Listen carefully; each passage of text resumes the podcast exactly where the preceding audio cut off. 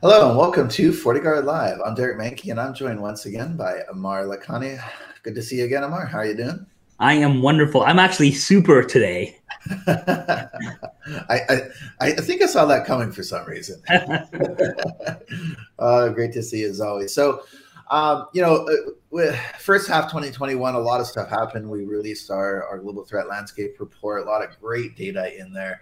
There's there's a really good story in here in terms of innovation with FortiGuard Labs, right? We have well over 100 patents associated just with FortiGuard Labs and, and, threat intelligence and detection. But there's so much happening behind the scenes. Of course, everything that, that we do and talk about and show in the report for uh, protection of customers and all, all those great updates to, to mitigate and fight threats and detect them. But there's really a lot of stuff going on in the labs, and I know Amar, you you have your hands in this every day, you know, as as a, as a threat researcher with us. So I wanted to talk about that. And one of the one of the most exciting things to me is um, some new data that we showed in the report with uh, my, uh, specifically uh, MITRE ATT&CK data and heat maps.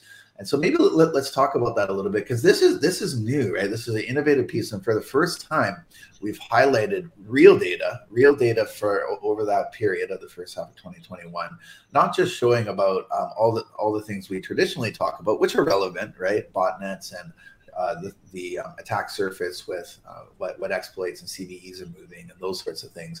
But this is really zooming in further into the malware and the attacks themselves. What are the capabilities and what what tools are they actually using out, out of their back pocket, so to speak? That, that that's quite um, interesting. The way we've done this is um, we actually showed uh, the you know relevant uh, uh, MITRE ATT&CK TTP data, so techniques, tactics, and procedures, and um, it's a completely new strategic view, right?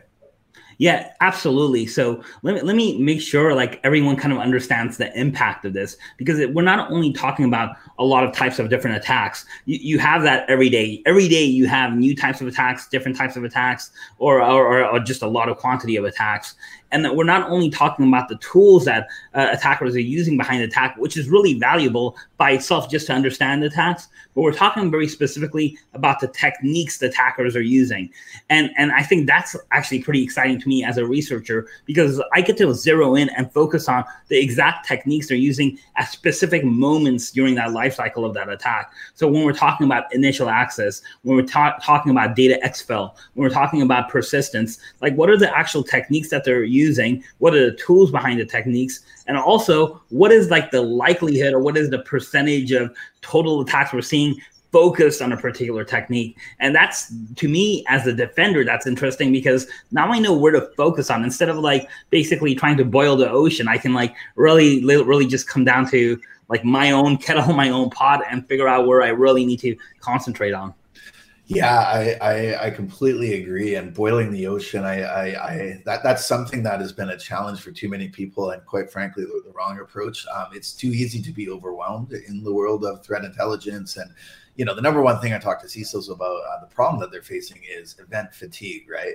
Too too many logs coming in. How do I, I? I know there's a lot of bad things out there. How do I prioritize response? And you're right that. You hit the nail on the head with that. That's exactly what what uh, you know what we're doing with, with, the innovation piece to be able to stack rank that basically show um, you know a, a, heat map in terms of red, orange, and green.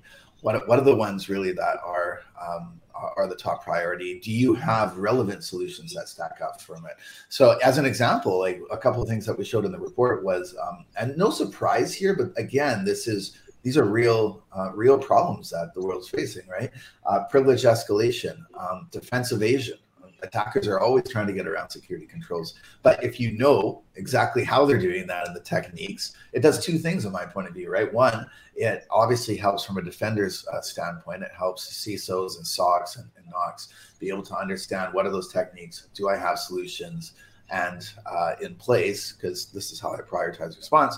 The other thing is, and I really like this one, is when we publish this, it and and there's more general awareness that also exposes that to the cyber criminals. This is the pyramid of pain that we've talked about before, right? It's harder for them to change, you know, their methodologies, the, their techniques, and their tools, and the way they're going in than it is to ch- say change an IP address, right?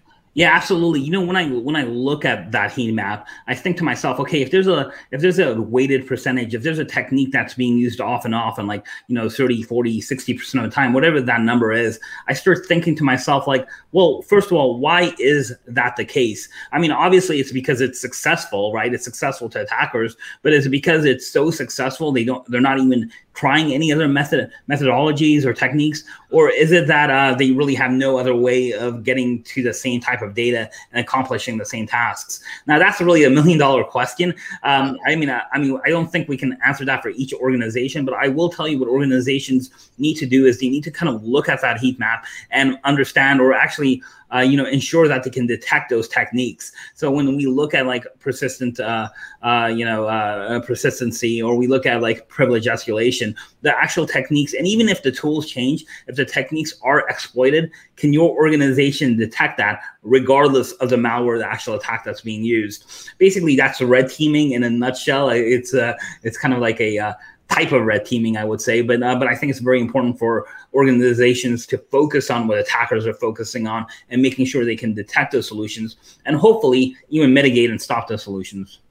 Yeah, absolutely. And I, I call this high resolution threat intelligence because it really is putting this under a microscope too. And, some of the techniques, this is the nature of MITRE ATT&CK, is that they can be very specific as an example, if we look at, you know, there's over 55% uh, for privilege escalation. So when users are, or sorry, not users, but the, the malicious users, uh, you know, the adversaries are trying to get onto a system. Obviously, they need to raise privileges like to admit administrators so they can execute code properly, um, uh, establish a foothold and persistency. Um, over 55% of that activity was uh, API hooking, as an example. So that's a specific technique. A lot of malware does use that, but it still shows how how they need this is part of the kill chain story. They need to be able to do that still before they can be successful. So if you can stop that that problem things like solutions on the edr front obviously sandbox integrated sandboxing on that sort of stuff really the payload side it, it can actually um, go a long way to mitigate the attack. It's that same kill chain story but at a higher resolution right yeah, absolutely. You know, you know, I think that was an interesting piece, uh, part of the report, part, part of the findings, API hooking. And I want to make sure we understand what that means because, first of all, every, every, you know, we hear about APIs a lot. APIs are really important in a cloud-based, hyper-connected world where you need, you know, multiple software systems and hardware systems to talk to each other. And how do they do, do that? Well, they do that through APIs. What and what malware is doing, doing what API hooking is, it's really changing the fundamental behavior or adding behavior to that, those software processes, almost almost like a man in the middle attack, but much more on the software side where it's actually injecting that uh, malicious component. And I don't want to say malicious software because it's not it's not always a malicious process. Maybe it's just changing behavior or it's maybe changing the functionality of the software. But basically the attacker is doing something to manipulate or to augment whatever malicious threat that they want to expose. And um, and because APIs are so prevalent everywhere we use, whether it's networking or software development or pretty much every every technique, this attack this attack threat surface is pretty pretty large, and uh, and that's a problem. And a lot of people they're not really looking into like limiting API calls or understanding like what the vulnerability or what the exposure is with API calls throughout an entire organization. But you can be be sure that shadow users, attackers, whatever you want to call them, are definitely doing that. Yeah, and and the other interesting thing about that again, no no surprise, but it's an important piece. And unfortunately, going back to your point, um, I that you, you, mentioned earlier, I really do think this is still the low hanging fruit for attackers. We talk about the low hanging fruit all the time when it comes to social engineering, phishing emails, these sorts of things. This is another example, I think, because they are being successful. Right? This is still their their preferred method of, of attack.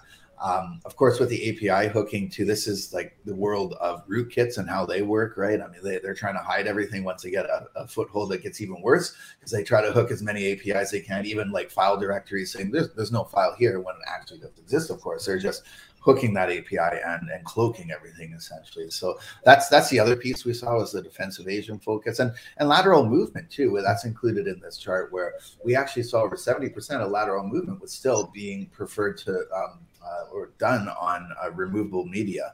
Again, an older technique, but still very prevalent, right? Yeah, I was uh, I was a little surprised uh, to hear that, but you, you, you know, in some ways, but uh, if you think about like how many times do we exchange files for USBs for other types of removable media, it happens like multiple times a day, and especially like as we start going back into the office and working in like small groups, I, I think that's even going to be like much exposed even much more. It's such an easy attack. There are like rootkits and basically uh, documentation online to show you how to build a you know you know a basically a rogue USB uh, stick that as soon as you plug in, it basically connects to a command and control system. And a lot of times you can even take over keyboard. You can actually like write those programs in ASCII. You're bypassing like, uh, you know, antivirus. They're old school methods that work really, really well. Yeah, and, and, all the more reason, like I talked about with that kill chain story, to be able to have end-to-end coverage and detection for these things. A lot of the things, especially when we start talking about MITRE ATT&CK, it's important to have um, you know mitigation pieces and solutions that can detect this. This is actually where our data is coming from, of course, because we have uh, within the fabric our sandbox EDR that speaks and and breathes MITRE ATT&CK. So it's important to be able to detect those too, um, to to even be able to, de- to defeat trivial things like the removable media too. Um, uh, yeah, it's a very strong innovation piece. Uh, we're also contributing as a research sponsor to the MITRE Ingenuity Center for Threat Informed Defense, is a sightings ecosystem project, which is all about this, right? How can we actually get a better that Venn diagram problem of threat intelligence in the industry, better understand this, uh, look at, at the verticals and so forth too. So there's a lot happening there. Really exciting stuff. And um, and this is really trying to help solve that how do i prioritize my response? And and um, so a lot of interesting things to come on this. Um, the other piece sw- switching gear from MITRE that of course we talked about in the report that i'm also very excited about is the good news in the industry right? Um, there's there's actual progress that has been made. We're up against uh, this is always a frontline fight. This is always the the war on cybercrime that we talk about. Of course, we're doing a lot of great efforts with trying to solve these problems within FortiGuard Labs. So the MITRE piece is, is part of it. Uh, working with the World Economic Forum, uh, you know, we're we're, uh, we're a founding member of the Center for Cybersecurity, working with the Partnership Against Cybercrime. We're always working uh, behind the scenes to try to find malicious infrastructure, to try to find at, at the end of the day, um, you know, attribution, who's behind these, how many different ransomware gangs are there, and contribute that, right, uh, in terms of disruption. And I think that's a very important word. How do we, um, you know, disrupt cybercrime? Uh, it's an industry piece, but something that we saw and highlighted in this threat landscape report. TrickBot specifically, that's a, a, a good example. I mean, there's other good examples. Emotet was one of them that that went down. January, and it never returned to its previous levels. It's still been there because it's the whack-a-mole game, but the st- strategy is becoming better, and it really went more than half half of its uh, previous activity, and it stayed at this new low watermark now. Same thing with TrickBot went offline in Q4 last year. It came back. We noticed a resurgence in June, but it took six months for it to come back, and it's not nearly as prolific as it was before.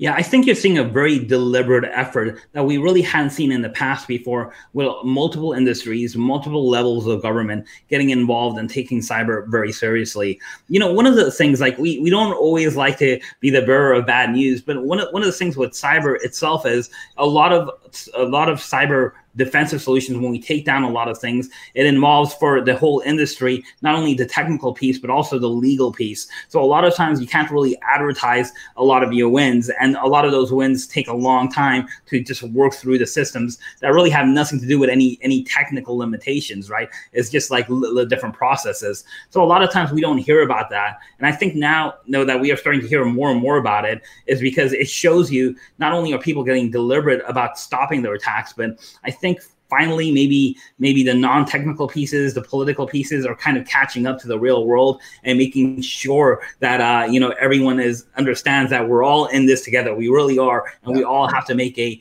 a, a uh, continuous effort to stop these attacks from a technical and a non-technical piece. And i'm i'm pretty happy to see that. It's like pretty exciting that hey okay people get it and we have to move fast and we have to stop these attacks in multiple ways yeah, and I think it's important for everyone to know that everybody has their role. When we say we, of course, we often talk about our labs in the industry and how we work together, but even down to organizations, they have their role too, right? It's, it's the education piece, the training, the hardening of defenses that make more, uh, you know, add more resilient resiliency to networks. That is also helping to disrupt cybercrime. So it really is a multi-stakeholder uh, effort. Amar, it's great to speak with you again. Super, in fact. Um, thanks for joining me. It's all, always uh, wonderful talking to you. A lot of great data in the report, a lot of exciting things happening. You can check that again on uh, blog.fortinet.com and all of our latest threat research updates under the threat research category. I'm Derek Manky once again with FortiGuard Live. Take care.